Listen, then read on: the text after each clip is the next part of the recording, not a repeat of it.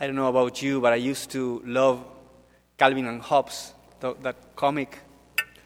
And remember one vignette where Calvin says to his mother, Mom, what time is it? And the mother says, Calvin, go to the, yourself to the living room and watch the clock, and you will find out. After a couple of minutes, Calvin says, Mom, how is the weather like? And she says, Go yourself to the backyard, look at the sky, and you will find out. Find out.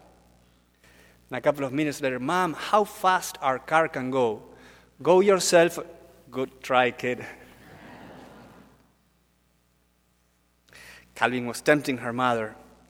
Temptation is this try, this attempt to allure us towards sin. So we're going to dive into the nature of temptation today, inspired by this gospel that we just heard. Christian spirituality has pointed three sources, three main sources of temptation. The first one is our own flesh. We are sons and daughters of Adam and Eve, and as we heard in the first reading, they disobeyed God. They bought the lie that the tempter was selling them. And if we pay attention to, to this account that we just heard, Satan lies twice in his attempt to tempt them.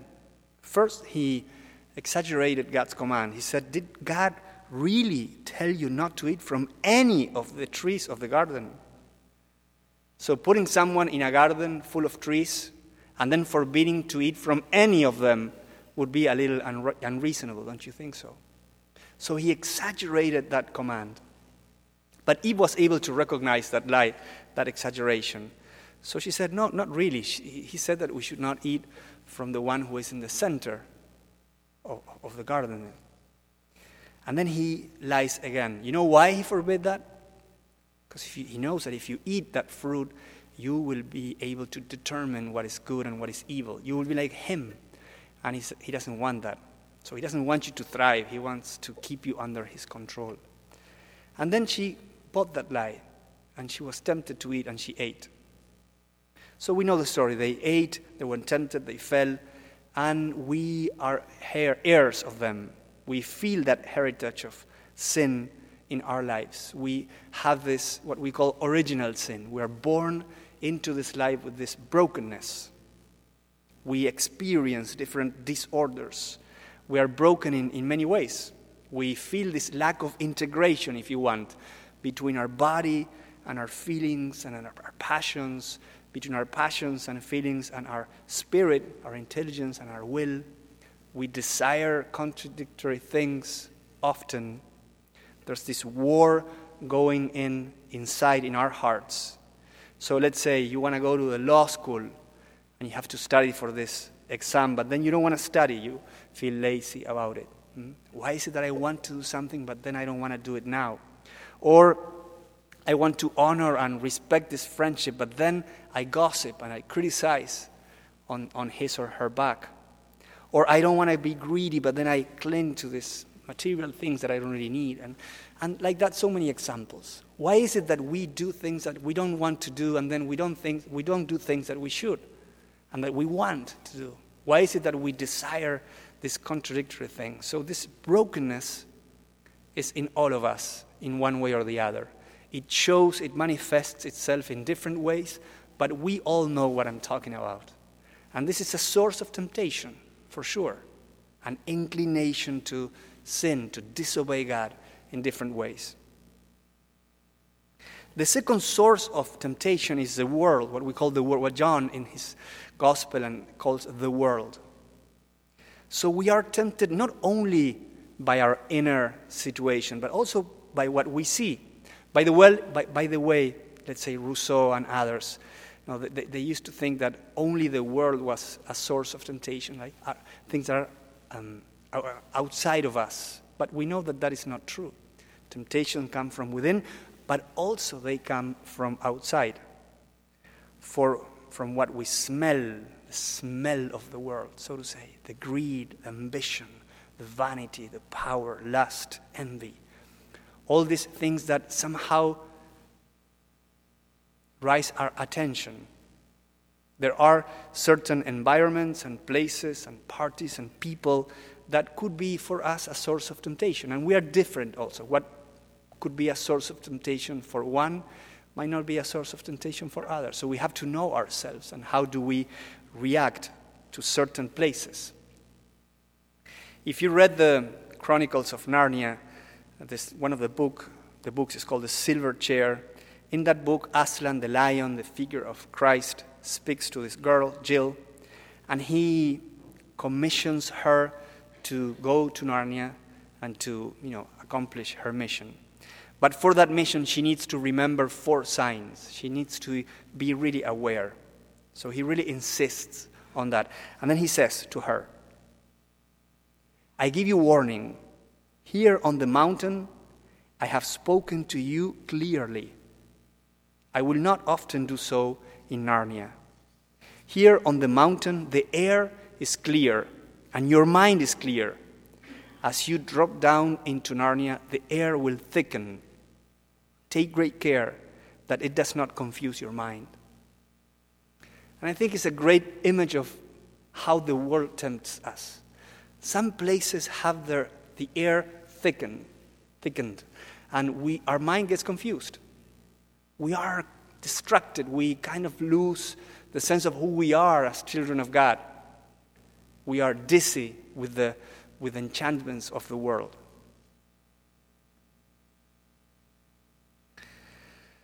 The third source of temptation is Satan himself, the tempter. Jesus was tempted in this way. He did not have any inner disorder, he did not have any world around him, but he was tempted directly by, by the devil. And we can also be tempted like this, like him, like Jesus, by the devil. You know, Mother Teresa of Calcutta, she used to say that, that the devil really doesn't care much about us, that he could care less, but he hates God.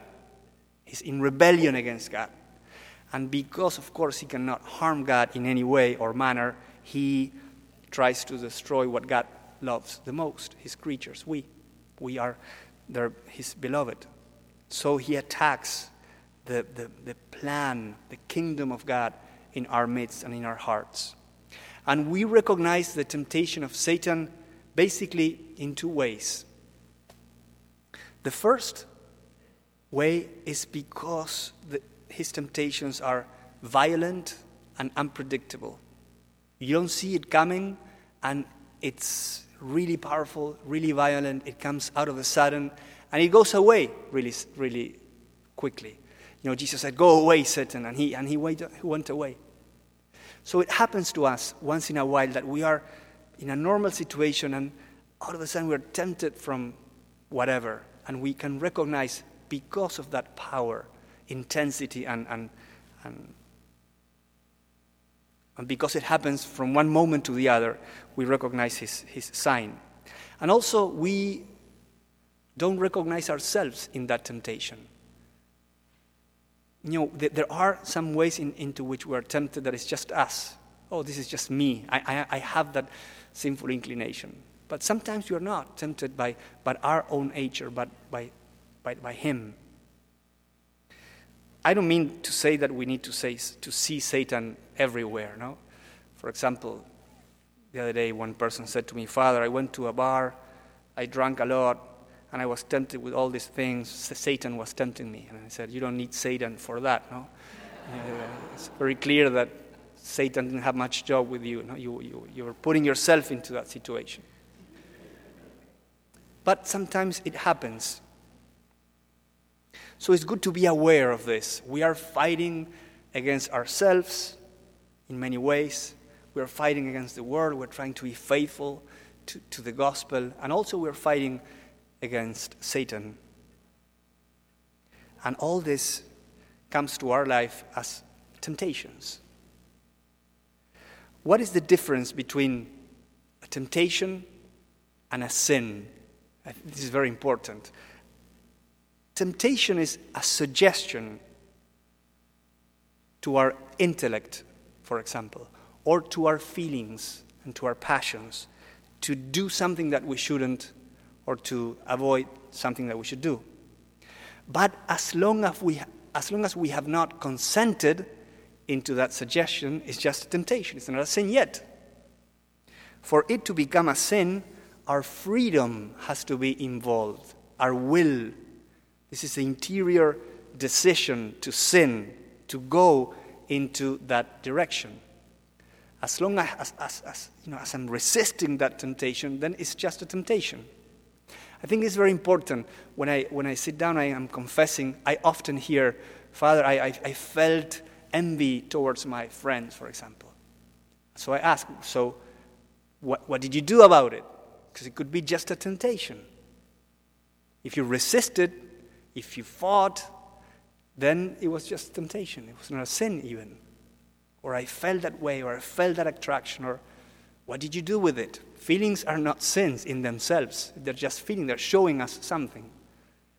But did your will um, open the, the gates of your soul to that feeling? Did you allow the temptation in, or did you fight back? You know, I'm reading this, this novel. It's a fascinating novel. It's called The, Wor- the Lord of the World. And in, in, in it, there's, there's a moment when this man, Felsenburgh, is kind of like the embodiment of the Antichrist. You know? And so he comes to this, he, he makes himself present in the novel, and everyone is uh, enchanted by him. Everyone is uh, loving him and following him, and he, he has this power to, like a spell, has a spell over the multitudes. And at some point, he's addressing a huge crowd, and everyone is cheering him. And there, in, in, that crowd, there's, there's, this priest, the protagonist of, of the novel. And he's feeling that temptation as well. They want to proclaim him king, they want to proclaim him emperor, and they want to follow him and kind of worship him. And he's feeling that allurement in, in, in his own soul. But he's resisting. He sees that he shouldn't, that that's, that's something wrong in that situation. And this is how he describes. I want to read to you. There had been one citadel that had not flung wide its gates, all else had yielded. His emotions had been stormed, his intellect silenced, his memory of grace obscured. A spiritual nausea had sickened his soul. Yet the secret fortress of the will had in an agony held fast the doors and refused to cry out and call Felsenburgh king. So the secret citadel of the, of the will, the will said, No, I'm not worshiping you. So he was resisting the temptation. You know, Satan and God are not so much interested in our passions or even in our feelings. They're, they're very important, of course, but they are mostly interested in our freedom. God wants our freedom, He wants our will, our intelligence, and our will, so that we can love Him. And Satan wants our will, so that we will disobey God and worship Him. Feelings come and go, but the will is steady. That is where the real battle between temptation and sin is takes place. Okay, how should we fight against temptations? I would say with courage and with determination. The first thing is to recognize this is a temptation. That's why I'm explaining all these different sources. This is a temptation. I'm feeling attracted to this, and, and it's a temptation. It's against what God wants from me. If you don't see it coming, then the bullet hits you, know? But if you see it coming, you can recognize it. It's a temptation. You can shield yourself. And then once you recognize it's a temptation, you fight back with courage, with determination, not doubting, not engaging in a conversation. Hmm, let's see about this. When you sit down to have a conversation with temptations, that is tough. You're conceding the ground, you're opening the gates of your soul. But at the same time, without anxiety or without fear. with determination, but not with anxiety or fear, with calm determination, with peaceful strength. This is not for me. Get away. If you read the, the, the Lord of the Ring, Gandalf He's speak, at the beginning of the first book, he's speaking with Bilbo, and Bilbo doesn't want to give up the ring. That was the plan, that he would leave the, leave the ring to Frodo, but at the last moment he wants to keep it. And Gandalf confronts him and said, Bilbo, let it go. We spoke about this. And then after, you know, some arguing, Bilbo said, fine, okay, you take it. And Gandalf says, no, no, no, I don't want to touch that ring. Just leave it there because he knows that that temptation would be too strong for him to handle. So sometimes resisting temptations means even see them coming. No, I'm not going to this place. I'm not doing this. I'm not putting myself, you know, in that situation. That temptation could be too difficult for me to handle. Okay, so the good news is that temptations are somehow used by God, at least some of them, the ones that we don't, you know, walk head on into them, to strengthen us. He always wins. He's so much powerful than our weaknesses. So each trial is an opportunity to learn something about ourselves and to respond with fidelity. And as we do so, we grow after a temptation, we are better, stronger if we, if we were faithful than what we were before.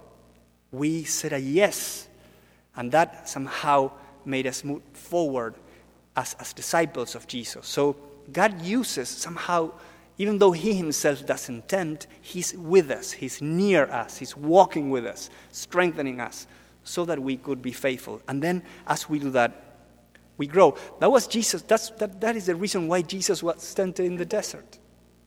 He wanted to put himself in that situation so that we would learn from him as he was tempted. Adam and Eve were tempted in the garden, and Jesus was tempted in the desert. The desert is an image of what the garden looked like after sin. When they were unfaithful, Jesus said, Get away from me, Satan. He didn't engage in any conversation with him, he just quoted the Bible with few words. It is written. This is the word of God. This is what God wants. So get away from me. And really quickly, Satan flies away. Sure, we do have to fight. There is a, a battle going on, a spiritual warfare. But out of that warfare, we grow. We cannot expect to grow as disciples if we are not willing to fight. Because Jesus was very clear that the, the way of, of, of, discipleship is not, is not uh, downhill, it's uphill. So it implies our freedom, our decision to fight, and not to excuse ourselves to say, oh, that temptation was too difficult for me. God is with you, and He will strengthen you. And even if you fell a thousand times, there will be some breakthrough. You have to trust in Him and in the power of His mercy. He's always with Him and with us, and He is. He, you know, no, Jesus says, No one steals a sheep from my Father's hand. No one snatches uh, a sheep from, from Him. So we can trust in that. We can say, Lord, lead me not into temptation, but deliver me from evil as we pray in the Our Father. I have to finish. Augustine says, Our pilgrimage on earth cannot be exempt from trial. We progress by means of trial. No one knows himself except through trial, or receives a crown except after victory, or strives except against an enemy or temptations. As we do that, we grow. We know ourselves better we are strengthened. And finally, angels come to console us. After temptation, there's this deeper peace, this deeper joys. When, when we are faithful, there's angels come and stay with us. We experience the consolation after we fought for a while. And just as happens in nature, after it rains, we have this bright and sunny morning. Everything is clean. After the cross, we have the resurrection. And after temptation, we have victory and peace.